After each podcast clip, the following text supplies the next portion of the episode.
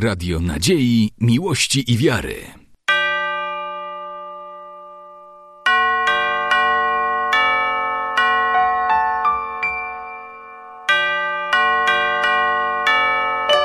Radio Ortodoksja.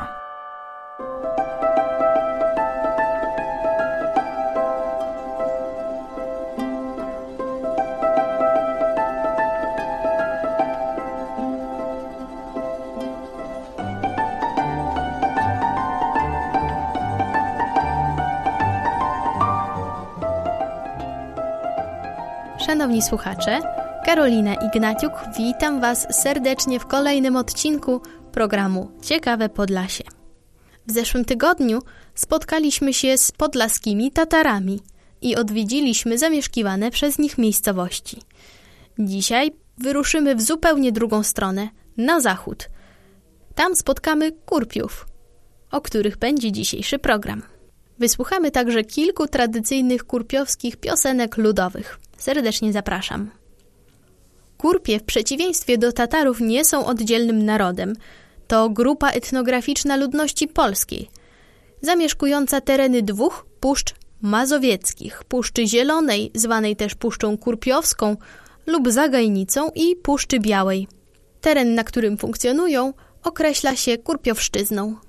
Nazwa Kurp wywodzi się od noszonych przez miejscową ludność butów – tak zwanych kurpsi, wyrabianych z lipowego łyka, które były regionalną odmianą łapci. Początkowo było to przezwisko nadane przez okoliczną ludność. Sami kurpie nazywali siebie puszczakami. Głównymi ośrodkami folkloru kurpiowskiego w Puszczy Zielonej są Kadzidło, Łyse i Myszyniec. W literaturze kurpie występują m.in. w powieści historycznej Noc Saska Władysława Rymkiewicza, gdzie opisano udział kurpiów w wojnie północnej z początku XVIII wieku.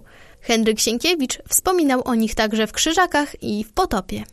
Jak już wspomniałam wcześniej, tereny, na których mieszkają kurpie, znajdują się w dużej mierze już na Mazowszu – jednak część ich terenów zahacza o nasze województwo podlaskie, na przykład Puszcza Kurpiowska, inaczej Puszcza Zielona, a dawniej także Zagajnica, to obszar lasów położonych w dorzeczu środkowej Narwi na równinie kurpiowskiej. Jej granice wyznaczają rzeki Pisa od wschodu, Narew od południa oraz Orzyc na zachodzie. Północne krańce sięgają dawnej granicy Prus wschodnich. Od średniowiecza Puszcza Kurpiowska stanowiła własność książąt mazowieckich, a po inkorporacji Mazowsza królów polskich. W XVI i XVII wieku jako królewszczyzna stanowiła rezerwat myśliwski, na terenie którego znajdowały się trzy dwory – Krusko, Rososza i Szkwa, z których korzystali władcy i ich dwory podczas organizowanych w puszczy polowań na żubry, tury, łosie i niedźwiedzie. Lasy nie były karczowane ani kolonizowane. Jedynie za pozwoleniem władców sezonowo osiedlali się tam bartnicy, rudnicy, smolarze, rybacy oraz myśliwi. Puszczę nazywano wówczas zagajnicą, dodając określenia pochodzące od starostw, w których się znajdowała dana część puszczy. Puszcza Zagajnica Łomżyńska, Puszcza Zagajnica Nowogrodzka i Puszcza Zagajnica Ostrołęcka, zwana też Szkwańską. Na XVII wiek przypada początek stałego osadnictwa w Puszczy Zagajnicy, które nasili się zwłaszcza po najeździe szwedzkim. W wieku XVIII Puszczę Zieloną, jak z czasem zaczęto nazywać wszystkie trzy Puszcze Zagajnice oraz Puszczę Białą, o której opowiem za chwilę, zaczęto określać jedną szeroką nazwą Puszcza Kurpiowska, a jej tereny i mieszkańców potocznie nazywano Kurpiami. Teren Puszczy Zielonej stanowią głównie rozległe, często bagna oraz tereny piaszczyste, co zadecydowało o stosunkowo późnym pojawieniu się rolnictwa na tym obszarze. Większość bagien została kilkadziesiąt lat temu zmeliorowana. Znajdujący się tu największy naturalny zbiornik Mazowsza, jezioro Serafin, zostało osuszone. Dziś największym jeziorem zielonokurpiowskim jest Łacha. Puszcza Zielona znana jest jako miejsce występowania bursztynu. Jego wydobycie było niegdyś ważnym zajęciem miejscowej ludności. Odgrywa on też wielką rolę w miejscowej kulturze ludowej.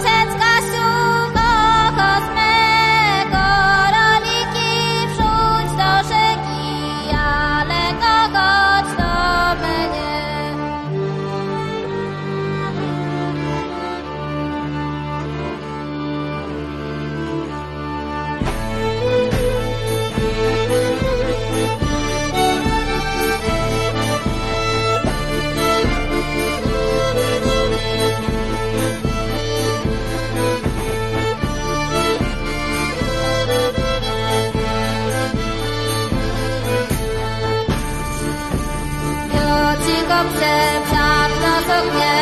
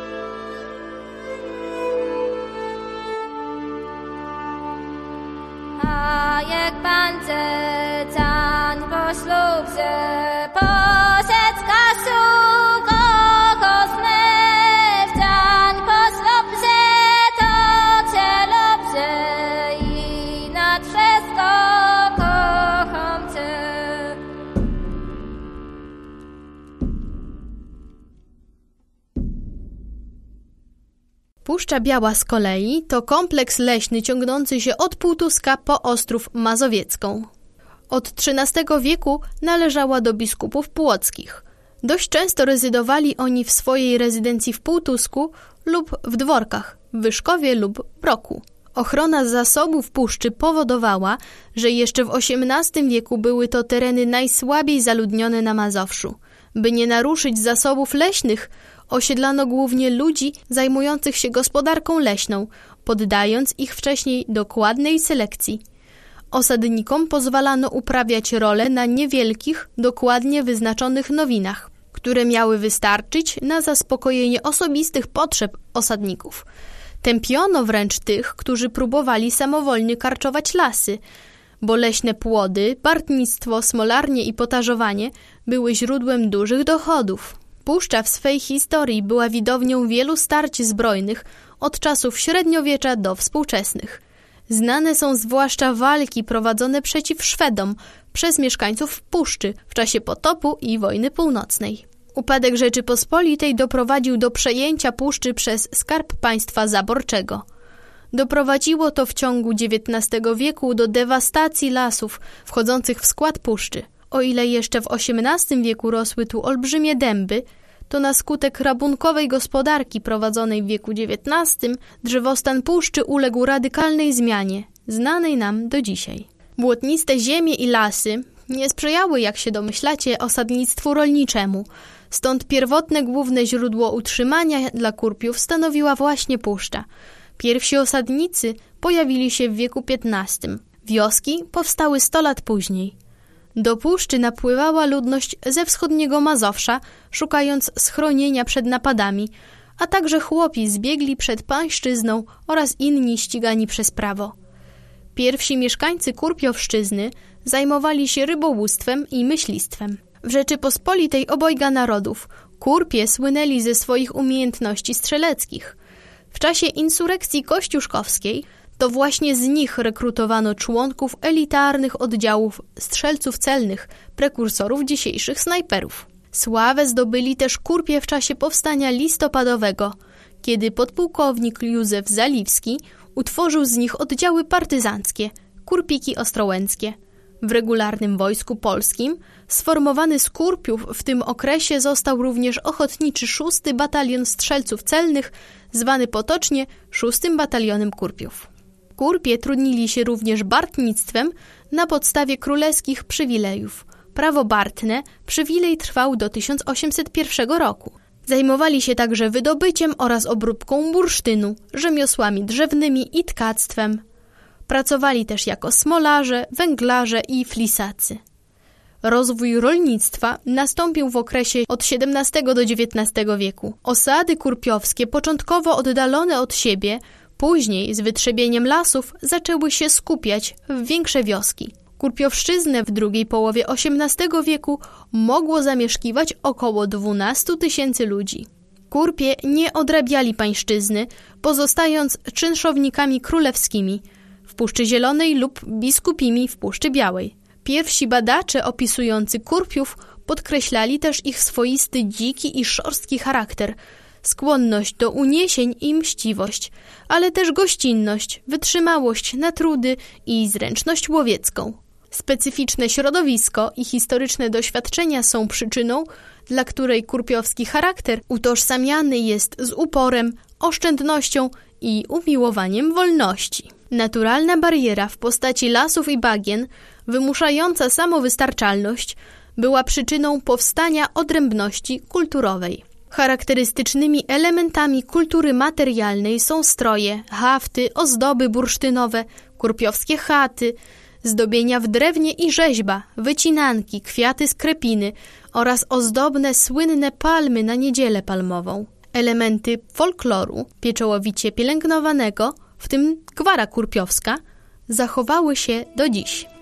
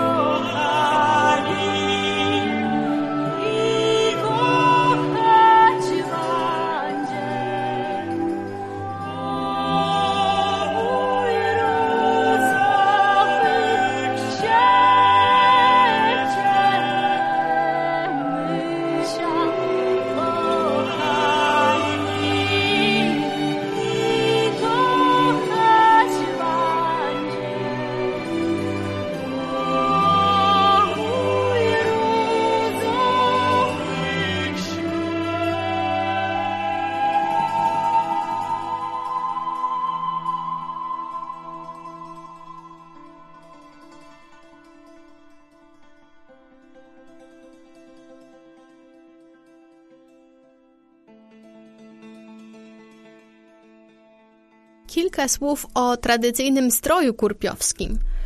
Ubiór męski to przede wszystkim biała samodziałowa koszula, na którą wkładano kamizelkę oraz spodnie sukienne podtrzymywane wąskim paskiem z surowej skóry. Kamizele były wykonywane z cienkiego samodziału i podbite podszewką. Spodnie były z reguły wpuszczane w cholewy butów. Początkowo noszono białe spodnie, potem w kolorze sukmany. Ubiór uzupełnia letniak, wkładany na koszulę pod sukmanę. Sukmana jest najbardziej charakterystyczną częścią odzieży męskiej. Ma ona niewielki kołnierz i kieszenie wykończone na brzegach czarną tasiemką.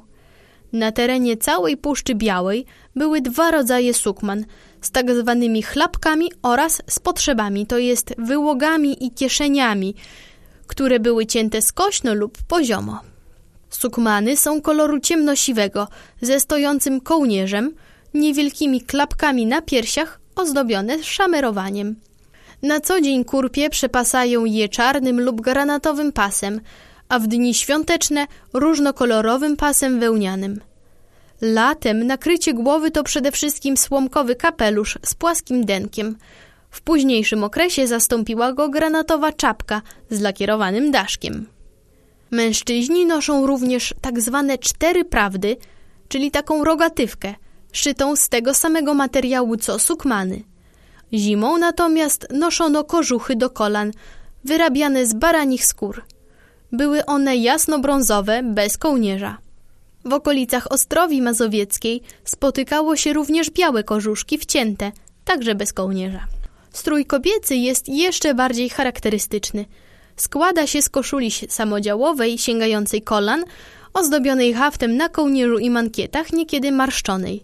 Na nią wkładana jest spódnica z samodziału w kolorowe podłużne pasy z przyszytym do niej barwnym stanikiem, czyli tak zwana kiecka z kabatem lub kitel, czy też kitloch koloru szarego, z lnu w barwne pionowe pasy. W pasie zawiązywany jest fartuch zapaśny, sięgający kolan bądź równy ze spódnicą. Włosy są schowane pod chustką, związaną na okrągło lub w chłodne dni pod brodą. Gdy jest zimno, wkładano luźny kaftan, często z wydłużanym tyłem, bogato haftowanym. Rękaw był zawsze trochę krótszy, tak aby było widać spod niego połowę haftowanego mankietu rękawa od koszuli, oprzytego koronką. Kobiety grupy półtuskiej z Puszczy Białej noszą tak zwane watowe angielki. Zimą do wyjścia bądź wyjazdu do miasta kobiety nakrywały się buronką lub też dywanem, tkaniną samodziałową czerwono-zieloną. Dziewczęta od święta ubierały charakterystyczne czółka z czarnego aksamitu, ozdobione sztucznymi kwiatami, cekinami lub wstążkami. Ulubioną ozdobą stroju były sznury bursztynów. Mężatki na uroczyste okazje nosiły tak zwany cypek z kapturem lub cypek ze skrzydłami, wykonany z tiulu. Na co dzień kobiety nosiły trzewiki, chodaki, trepy lub chodaki tak zwane pioruny. Dla pasiaka kurpiowskiego charakterystyczny jest kontrast zieleni na tle czerwieni przez cienkie paski chromów. Na spódnicach występuje wielobarwna krata, na fartuchach pasy pionowe. Na zapaskach, na przyodziew zakładanych na ramiona wybijają się szare paski i rytm asymetryczny. Na koszulach haft jest czerwony. Gwara kurpiowska jest to gwara języka polskiego obejmująca swoim zasięgiem Mazowsze północno-wschodnie. Historycznie łączy się z ciągiem gwar mazowieckich. Zachowała sporo cech archaicznych. Na te tereny została przyniesiona przez przodków Kurpiów, Mazurów, w związku z czym wykazuje wiele wspólnych cech z gwarą mazurską, która na Mazurach prawie całkowicie zanikła. Istnieje także pogląd, iż gwara kurpiowska jest częścią dialektu prusko-mazurskiego, odrębnego zupełnie od dialektu mazowieckiego. Gwara kurpiowska jest jednak znacząco niejednolita w wymowie. Na przykład kurp z okolic Myszyńca, chcąc powiedzieć, że będzie dzisiaj piękny dzień, powie bandzie psiankny dzian, a kurp z okolic Turośli będzie psiękny dzień. Inni badacze twierdzą, że te różnice są nieznaczne. Przede wszystkim kurpie mazurzą, czyli szy zamieniają na sy, ży na zy, czy na cy. i dżyna dzy. To nie jest cecha charakterystyczna jedynie tej gwary. Pojawia się w wielu różnych, od Górnego Śląska po Małopolskę i Podlasie. Bardzo ciekawym zjawiskiem jest coś, co oficjalnie nazywa się dekompozycją miękkich spółgłosek wargowych. Jednak chodzi po prostu o to, że czasami w sylabach typu pi, bi pojawia się nagle si lub zi. Mam na myśli, jeśli Polak powiedziałby kobieta, kurb kobzita. Piorun to psiorun, bibuła to bzibuła.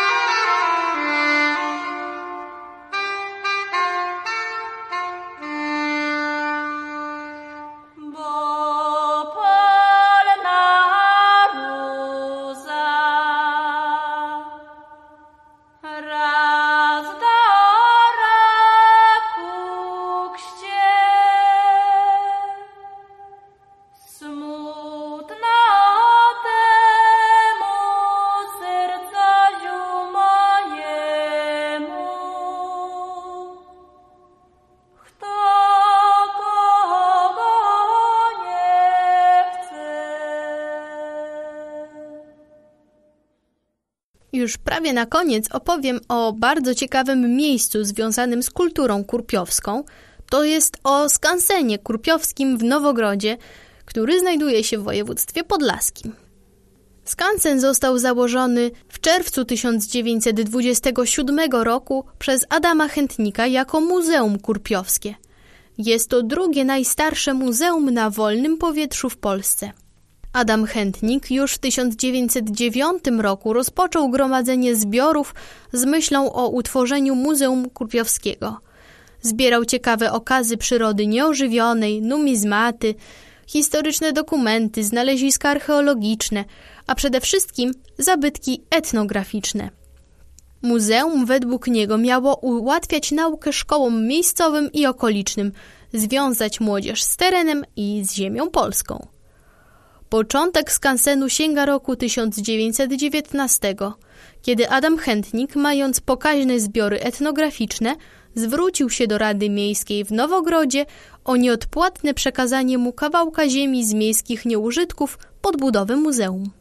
Po spotkaniu się z odmową, za prywatne pieniądze swojej żony Zofii zakupił jedną trzecią morgi nieużytków po dawnej cegielni miejskiej na Wysokiej Skarpie nad Narwią, w ciągu kilku lat teren własnym kosztem zniwelował, zadrzewił i ogrodził. W 1923 roku na tak przygotowanym placu stanął pierwszy obiekt. Był to drewniany budynek po miejscowym biurze odbudowy, przeniesiony na teren, mu przeniesiony na teren muzeum i adaptowany do celów wystawienniczych. Kiedy 19 czerwca 1927 roku nastąpiło uroczyste otwarcie Muzeum Kurpiowskiego jako placówki publicznej w ramach Polskiego Towarzystwa Krajoznawczego, instytucja ta liczyła już ponad 2000 eksponatów. W następnych latach zbiory były sukcesywnie powiększane. W 1930 roku stanął kolejny budynek muzealny oraz altana, ule i kapliczki – na placu przed budynkami ustawiono odżynek 500-letniej sosny Bartnej. W latach 1928-1930 Adam Chętnik zrzekł się muzeum na rzecz Polskiego Towarzystwa Krajoznawczego w zamian za pozostawienie mu kierownictwa i pieczy nad tą placówką.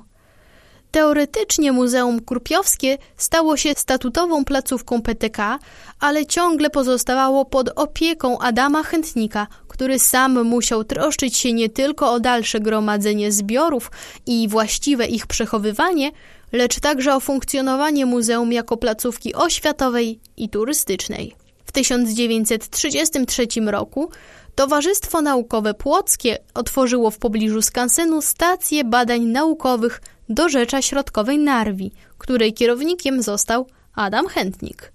Stacja posiadała oddzielny lokal, pracownię, bibliotekę oraz miejsca noclegowe. Do wybuchu II wojny światowej stacja zgromadziła około 10 tysięcy eksponatów z zakresu archeologii, historii, geologii i etnografii. Biblioteka liczyła ponad 4000 woluminów. W wyniku działań wojennych 1939 roku muzeum uległo całkowitemu zniszczeniu. Eksponaty pozostawione na miejscu, jak i te ewakuowane do Łomży, Dębowa i Szczepankowa, zginęły bezpowrotnie. Ocalały jedynie dwa odrzynki drzew bartnych, brama wejściowa od strony rzeki oraz nieliczne eksponaty żelazne, które dały początek stworzonemu w 1948 roku Muzeum w Łomży. W 1956 zorganizowano pod Łomżą wystawę rolniczą, na której Łomżyńskie Muzeum zaprezentowało ekspozycję poświęconą tradycyjnemu rolnictwu kurpiowskiemu oraz wyposażeniu chałupy kurpiowskiej. W dwa lata później wystawa przeniesiona została do Nowogrodu pod nazwą Dawna Zagoroda Kurpiowska. Zapoczątkowała odbudowę zniszczonego w czasie wojny skansenu jako działu Muzeum w Łomży. Drugim narodzinom Nowogrodzkiego Muzeum towarzyszył, podobnie jak poprzednio, Adam Chętnik, który po przejściu na emeryturę społecznie kierował odbudową skansenu. Powiększono teren muzeum poprzez włączenie tzw. Tak wzgórza Ziemowita. Obok wyremontowanych odrzynków drzew bartnych i bramy z dud puszczańskich zaczęło przybywać nowych obiektów budownictwa kurpiowskiego – w 1963 roku w najstarszej części muzeum uroczyście otwarto wystawę bartniczo-pszczelarską. Obecnie na terenie skansenu znajduje się 25 zabytkowych obiektów drewnianych i kilkadziesiąt obiektów tzw. Tak małej architektury bramy, studnie, kapliczki itd. Oprócz tego w Ostrołęce działa prężnie Związek Kurpiów i Muzeum Kultury Kurpiowskiej.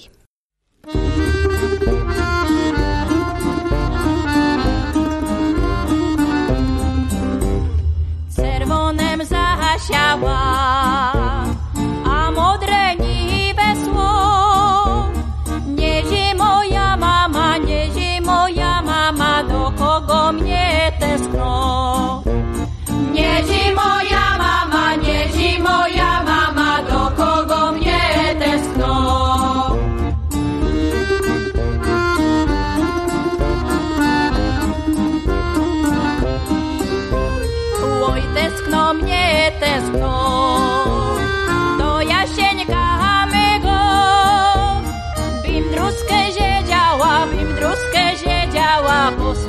do niego.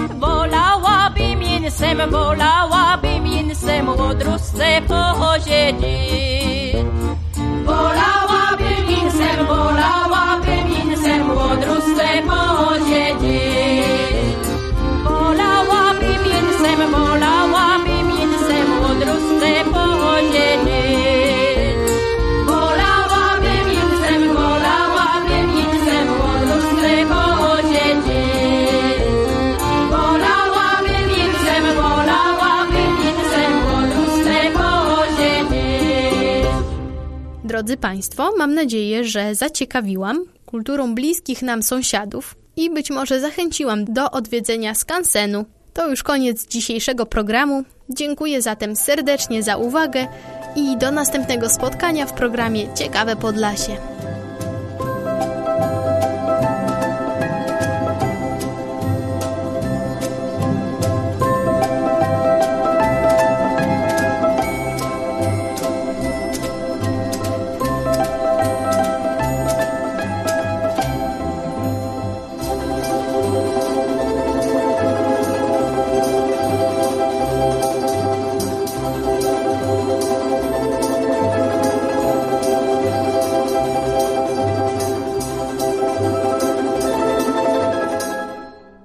Radio Nadziei, Miłości i Wiary.